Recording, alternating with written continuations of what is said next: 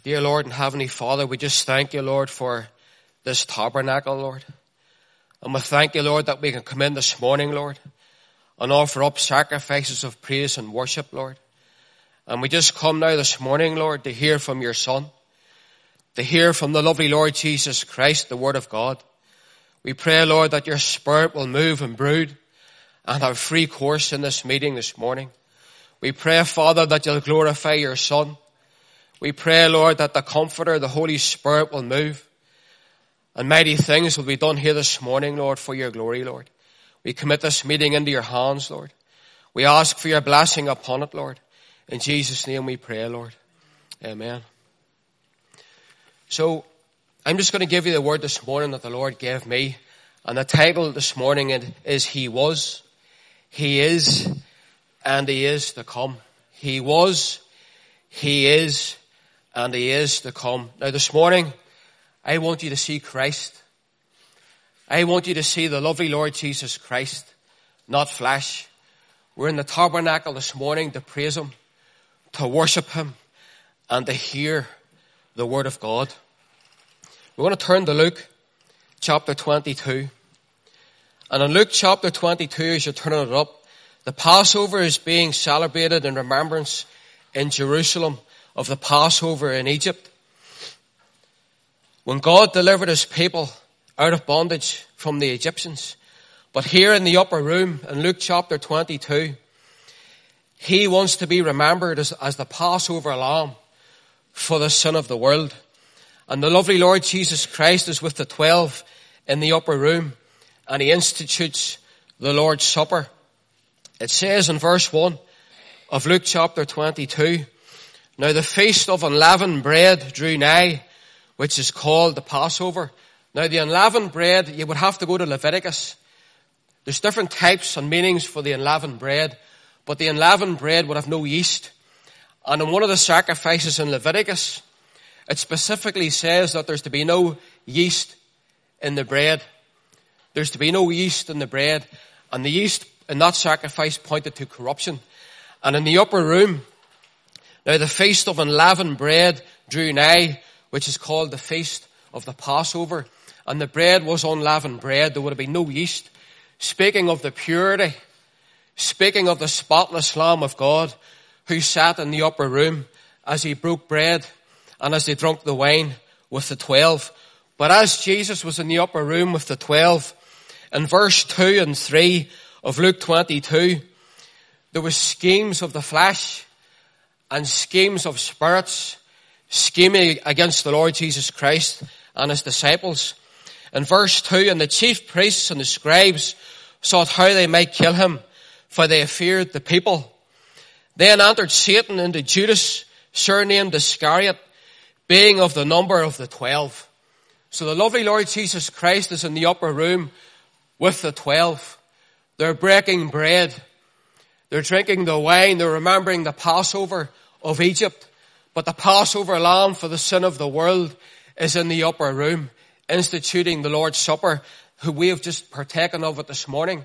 And while they are doing that, the schemes of flesh and the schemes of man are scheming against the Lord Jesus Christ, evil spirits and dark places at work. In verse 7, then came the day of unleavened bread when the Passover must be killed. The lamb had to be a male. In the temple, the lamb had to be a male, firstborn without spot or blemish, raised by a Levitical shepherd, going back to the book of Leviticus and the sacrifices, wrapped in swaddling bands, pointing to the Levitical sacrifices of the Old Testament, speaking of Christ in the upper room. The lamb to the temple for the Passover had to be a male had to be the firstborn, wrapped in swaddling bands to keep it pure and spotless. There could be no blemishes. And those lambs would have came to the temple and been given to the priests. And those lambs would have been slaughtered in the temple to remember the Passover of Egypt. But the Passover lamb for the sin of the world, praise his name, is sitting in the upper room with the twelve. In Jerusalem at that time, there would have been a population of about 80,000. But on Passover it would have swelled to 100,000 to 250,000 people. There had to be a lamb for every household in the temple. The priests would have been slaughtering the lambs and there would have been rivers of blood. There would have been rivers of blood in the temple. The priests would have been knee high in blood and the blood would have been flowing out of the temple, down the corridors and down the steps in the Passover. In verse 15 of Luke 22, and he said unto them, with desire I have desired to eat the Passover with you before I suffer. And that verse means with desire I have desired. In the Greek, it's conveying a deep intensity. Jesus is on a mission do the will of the Father.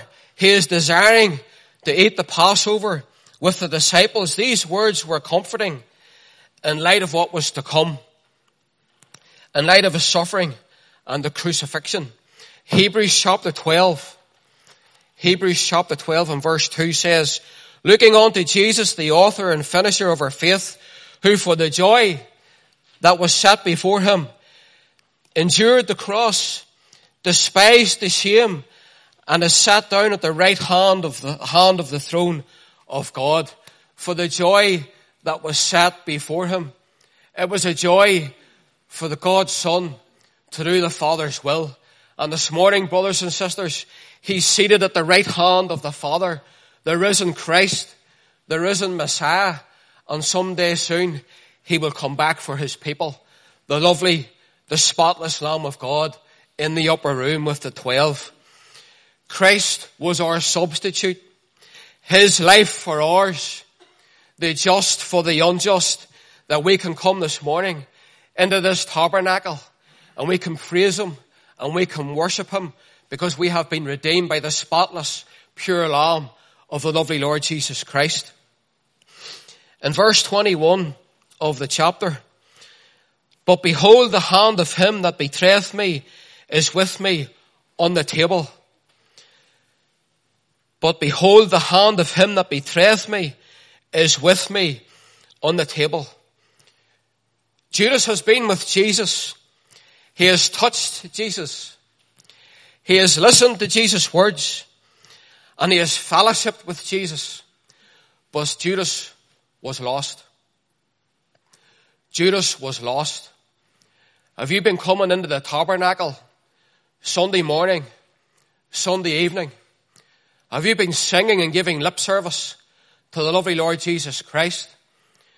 Have you been putting on your suit or whatever it might be, but remember it's not about the suits, it's about the fruits. It's about the soul. It's about the heart before a living God. You can fool the pastor. You can fool the congregation, but you can't fool Christ. He sees the inners and he knows your heart. Have you been coming into this tabernacle and you're still lost? You're still not saved. You've heard the word of the lovely Lord Jesus Christ from this pulpit over and over again, but the blood still not has been applied to your life. In verse 24 of the chapter, it says this, and there was also a strife among them, which of them shall be accounted the greatest. The lovely Lord Jesus Christ is about to be crucified. The lovely Lord Jesus Christ is about to suffer. And an argument breaks out among the disciples about who is the greatest. Let's go to Mark chapter 10. Mark chapter 10.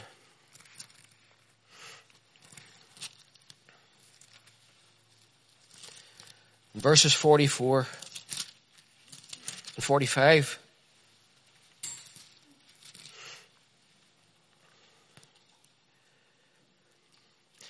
And whosoever of you will be the chiefest shall be servant of all. And whosoever of you will be the chiefest shall be servant of all. For even the Son of Man came not to be ministered unto, but to minister and to give his life a ransom for many. You want to be great in the kingdom of God? Serve. Serve. And if you haven't found out what you're meant to do yet, and the door hasn't opened, stand in the hallway and praise Him anyway and wait for the doors to open. Everybody has a talent. Everybody can serve. The lovely Lord Jesus Christ was the servant king. He came to serve in verse 44, and whosoever of you will be chiefest shall be the servant of all. For even the Son of Man, the lovely Lord Jesus Christ came not to be ministered unto, but to minister and to give his life a ransom for many. And the many are sitting here this morning. You have been ransomed this morning, not of works, but of what he has done. No pope, no priest, no Buddha, no Muhammad can save your soul. You can only be redeemed and saved by the precious shed blood of the lovely Lord Jesus Christ. And you here this morning who are saved, and you here this morning who are redeemed, you have a right to rejoice. You have a right to rejoice. You are chosen of God. You are kingdom bound. God's people have a lot to rejoice about. We are blood washed this morning and we are blood bought. Turn to John chapter 13.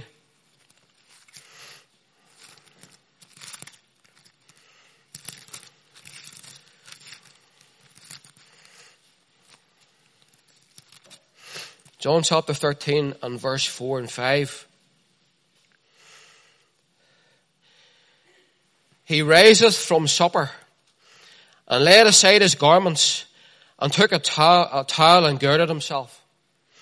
He riseth from supper and laid aside his garments and took a towel and girded himself. Verse 5. After that he poureth water into a basin and began to wash the disciples' feet and to wipe them with a towel wherewith he was girded. This should have been done before the Lord's Supper was taken by a servant standing in the upper room door. And as the people came in to have the meal, the servant would have been at the door with a basin of water on his knees, taking a towel and washing the feet before they reclined, before they took the Lord's Supper. Because when they took the Lord's Supper, when they reclined in those days, they would have been lying on their sides as they ate and as they took the bread and the wine. The feet would have been dusty from walking around Jerusalem and the feet should have been cleaned before the Lord's Supper took place. But the Lord's Supper has taken place. There's an argument that's broken out and the disciples are arguing about who's the greatest. And the Lord speaks not a word. He takes to his knees. He fills a bowl of water. He takes the towel and he stoops down and he starts to wash the feet of the disciples. That would have ended the argument. You would have heard a pin drop. The King of Kings and the Lord of Lords is on his knees with a basin of water.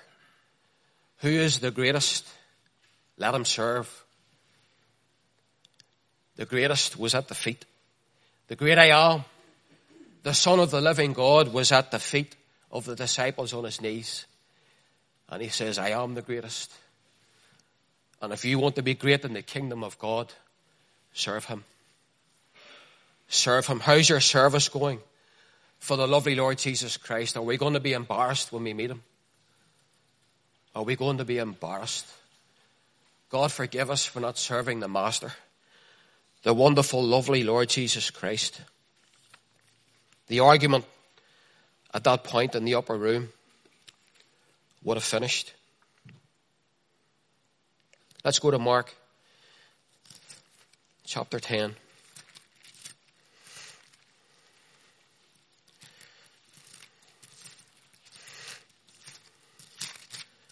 Mark chapter 10.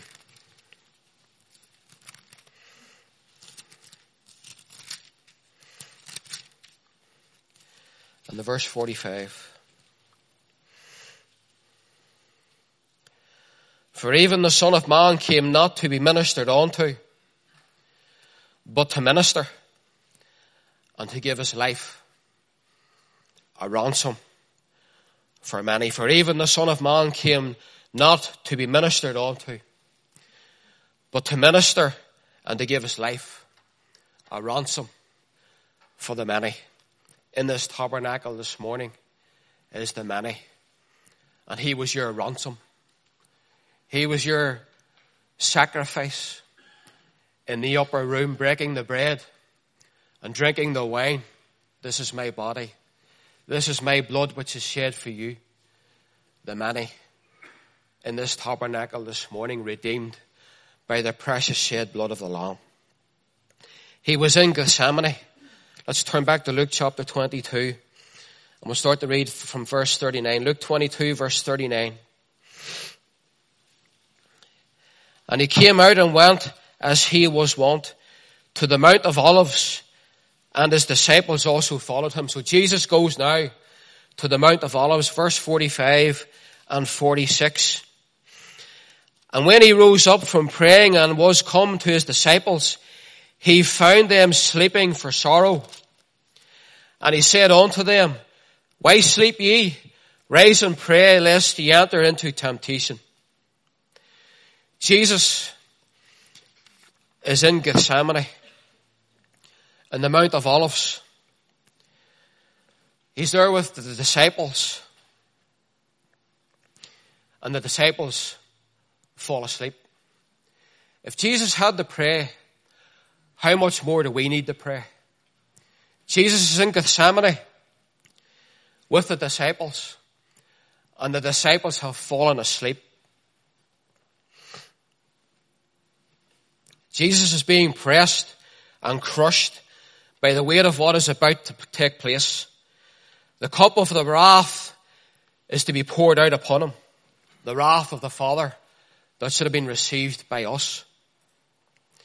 Hematotrosis is a medical term and it means to sweat drops of blood. The grief and the stress that the lovely Lord Jesus Christ was feeling now meant that he started to sweat drops of blood. And the disciples were sleeping as he sweated the, the, blood. Is there sleeping disciples in the church? Is there sleeping disciples in the church? And your life is spiraling out of control. And you're crying out day after day, Lord, where are you? What's going on? How's your prayer life? How's your relationship with the lovely Lord Jesus Christ? Jesus is there. You're redeemed. You can't be saved and lost. You're blood bought and redeemed. You can't be saved and lost because that means the cross was a failure. You cannot be saved and lost. So what then has happened? Jesus hasn't moved. You have. You have fallen asleep. Get back on your knees and fight your battles. If Jesus had to pray, how much more do the people of God need to be found in prayer, fighting their battles on their knees before the throne of grace? And He hears your prayers. He hears you. He bottles your tears. He loves you. The Father gave His Son for you. And He will keep you. He will finish the work that He started in you. You trust Him. Waking up, disciple, and get on your knees and start praying again and get into the battle. He was in the high priest's house.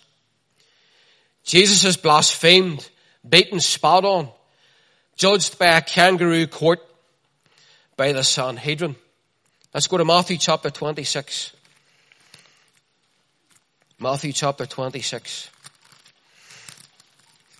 verse 63.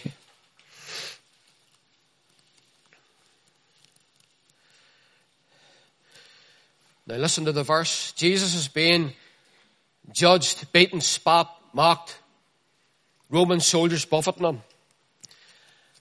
But listen to the verse. Matthew chapter 26, verse 63. But Jesus held his peace, and the high priest answered and said unto him, I adjure thee by the living God that thou tell us whether thou be the Christ, the Son of God. But Jesus held his peace. Isaiah 53 Isaiah 53 and verse 7.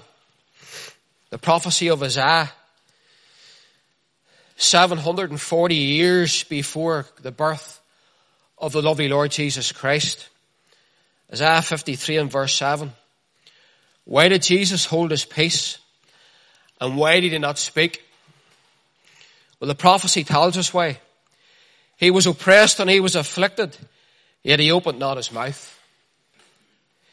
He has brought as a lamb to the slaughter, and as a sheep before his shears is dumb, so he opened not his mouth. Isaiah knew he wouldn't speak 740 years before he was even born. The prophecy of Isaiah. Jesus spoke not. He didn't answer. He was scourged. A handle with several cords and leather straps. Pieces of metal and bone six to seven inches long. The victim tied to the post. And the victim would normally die at the scourging. They wouldn't make the cross. They would die at the post. The scourging on the back, the buttocks, the legs, until you could see his internal organs. Whipped by Roman centurions, battle hardened soldiers. They would whip him, turn the handle and pull. And as they pulled, the flesh would come out. There would be blood everywhere. And you would see his internal organs, his spine and his ribs. You see, people talk about the cross and they just brush over it. He sweat blood in Gethsemane. He was beaten in front of the Sanhedrin. He was butchered. He was butchered at the whipping post. Make no mistake about it. He was butchered at the whipping post that you could be redeemed. That blood that flowed from Calvary's cross atones for your sin this morning. So you can come into this tabernacle and you can praise His holy name. What a Savior. The lovely Lord Jesus Christ. He was given a crown of thorns. Not like the thorns that we have here. The thorns were one and a half to two inches long. And they would have shoved the crown on his head and took a reed and they would have beat the crown into his brow which would have sent multiple puncture wounds into his skull. Picture him this morning, beaten, mocked, with the crown of thorns. He's already butchered and he hasn't even made the cross yet. He was butchered by these Roman soldiers. He was crucified. Asphyxiation or exhaustion was the main reason for a person to die on the cross. The nails were five to seven inches long, driven into the wrists to sever the nerves so there would be more pain. There was more pain. The nerves were severed. To create more pain, to create ultimate pain, as if he'd already not had enough. To avoid the arteries so the blood wouldn't flow, to lengthen the crucifixion. The feet overlapped and pushed back, and a nail taken and driven through both feet, again in an area to sever the nerves but miss the artery, to give more pain, but also to lengthen the crucifixion. Jesus would have been able to breathe in, but not breathe out. He could have breathed in, but he couldn't breathe out. He would have had to try to push himself up on the nails to speak. Every word that Christ spoke on that cross would have been an excruciating pain because he had to push himself up with the spikes and the nails to speak. Every word that he spoke on that cross was precious because he spoke it in agony. and in suffering. Let's turn to Luke chapter 23, 34. Luke 23, 34. Then said Jesus, Father, forgive them, for they know not what they do. And they parted his raiment and cast lots. Even as Christ hung on the cross, he was interceding for you. He was interceding for you. And I hear in this modern day, when things are waxing worse, that you can be nearly who you want to be now. But I have a word this morning, and it's transgressors, and it should be top of your list. You're a transgressor. You're in sin against God. You're in need of a transformation and a transaction. The transaction, your sin, covered in the lovely blood of the lovely Lord Jesus Christ, the spotless Lamb of God. Transgressors in need of a transformation and a transaction. And that can happen. You're here this morning. You're not saved. You're watching online. You can be redeemed and blood bought and have your sins washed away by whom I'm speaking about this morning. Look at the suffering of the lovely Lord Jesus Christ. The legs would have been broken to end the crucifixion. The victim would die when the legs were broken from suffocation. But let's go to John 19. John 19, 32.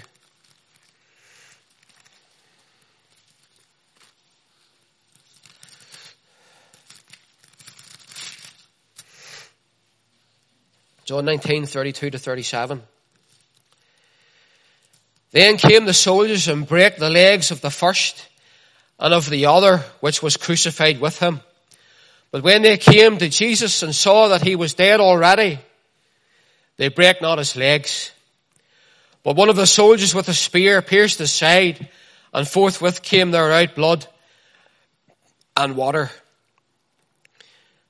And he that saw it bare record, and his record is true. And he knoweth that he saith true, that ye might believe, for these things were done, that the scripture should be fulfilled. A bone of him shall not be broken. And again, another scripture saith, they shall look on him whom they pierced. A bone of him shall not be broken. And on the sacrifices in the Old Testament, in Exodus chapter 12 and Numbers chapter 9, you will find that when the lamb came to be sacrificed, there was to be no broken bones. Pointing to the cross. Pointing to the cross, for Christ already, had already given up the ghost. Speaking of Zechariah, the prophet, chapter 12, they will look upon him whom they pierced. All they could do at the cross was fulfill the words of him who hung on the cross. That's all they could do. All they could do at the cross was fulfill the words of him who was hanging on that cross. He was in the tomb. But he exercised his sovereignty as God to voluntarily give his life and he rose from the dead. Mark 16. Mark chapter 16. He voluntarily rose from the dead and exercised his sovereignty. What a wonderful, almighty, powerful God we have. Mark 16 and the verse 6. And he saith unto them, Be not affrighted. Ye seek Jesus of Nazareth, which was crucified. He is risen. He is not here. Behold the place where they laid him. He's not in the tomb this morning, brothers and sisters. He's at the right hand of the Father. And he's waiting on the word to come back for his people. He is to come. Let's go to Revelation chapter 1. Revelation chapter 1.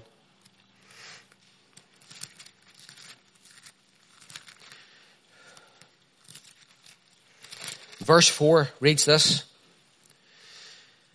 John to the seven churches which are in Asia, grace be unto you and peace from him which is and which was and which is to come and from the seven spirits which are before his throne, which is, which was and which is to come. Speaking of the eternal I am, the eternal God, God incarnate. What does incarnate mean? God in human form. God incarnate. And we will see him and we will behold him.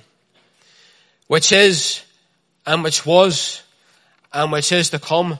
And in verse 8 of the same chapter, it says this, I am Alpha and Omega, the beginning and the end, saith the Lord, which is and which was and which is to come, the Almighty, the Almighty, majestic I am, incarnate, God in the flesh, and we will behold him.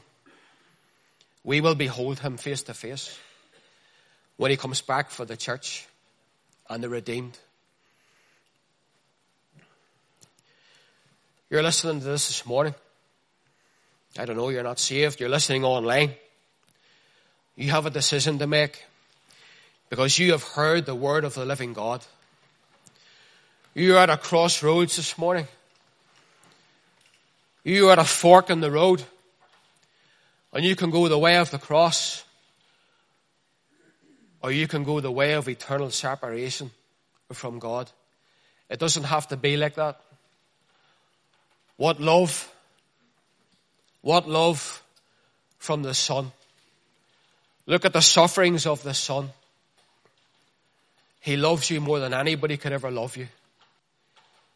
Look at the sufferings this morning. Gethsemane, the whipping post, the mocking, the blaspheming, and the cross. He loves you with an everlasting love. He gave himself for you. He's standing before you this morning with his hands out, showing you the nails. He says, put your fingers into my side.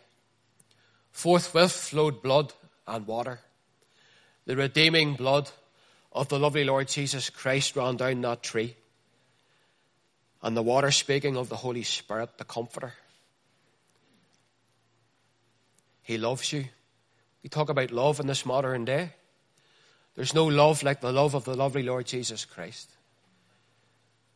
You haven't started to live until you've met the Master.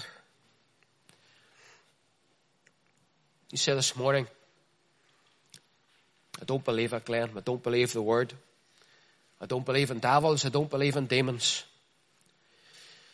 Acts chapter 19.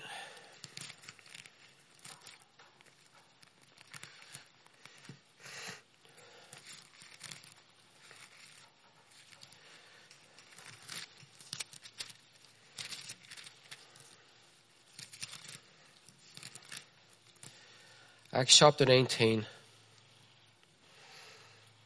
And we'll go to verse 15, just one verse. And the evil spirit answered and said, Jesus, I know. And Paul, I know. But who are ye? You're watching online this morning or you're here in this tabernacle and you say, I don't believe, I don't believe this.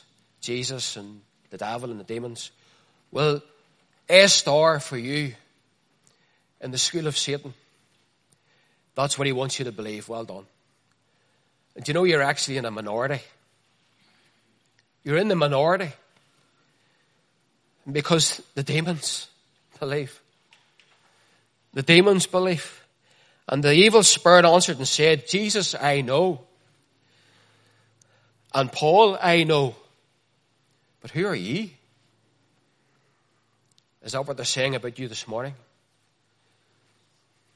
Who are ye? You're not blood bought. Matthew chapter 8.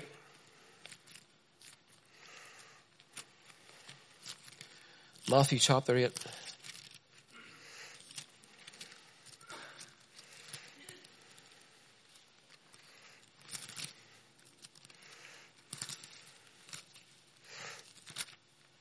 And we'll go to the verse 28, 29.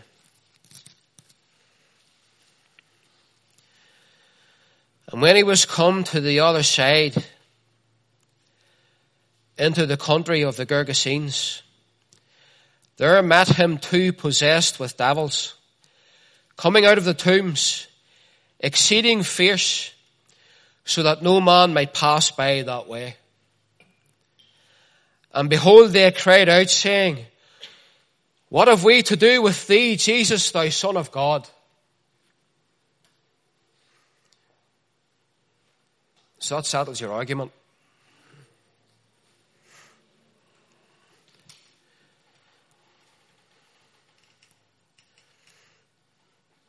And behold, they cried out, saying, What have we to do with thee, Jesus, thou Son of God? Art thou come hither to torment us before the time? What is the time? Judgment. When death and hell will be cast into the lake of fire. Judgment.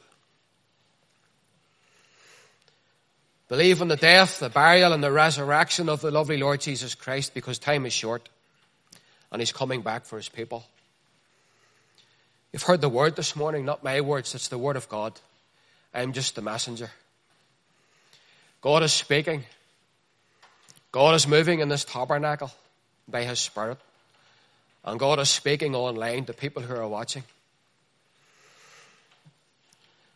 The blood bought, remember the cost of your redemption. Philippians chapter 3 and verse 14. Blood bought, Remember the cost of your redemption. I press toward the mark of the praise of the high calling of God in Christ Jesus. Press towards your mark. Press towards the praise and the high calling that is on your life. Build His kingdom and glorify His name. And you have heard these words from God this morning. And you're lost. And you're still in your transgressions. Well, the transaction can happen this morning. See somebody this morning. Don't leave this tabernacle. You're watching online. You contact somebody online from the church. We can't save you. This church can't save you. But Jesus can. He will wash you in the precious shed blood of the Lamb.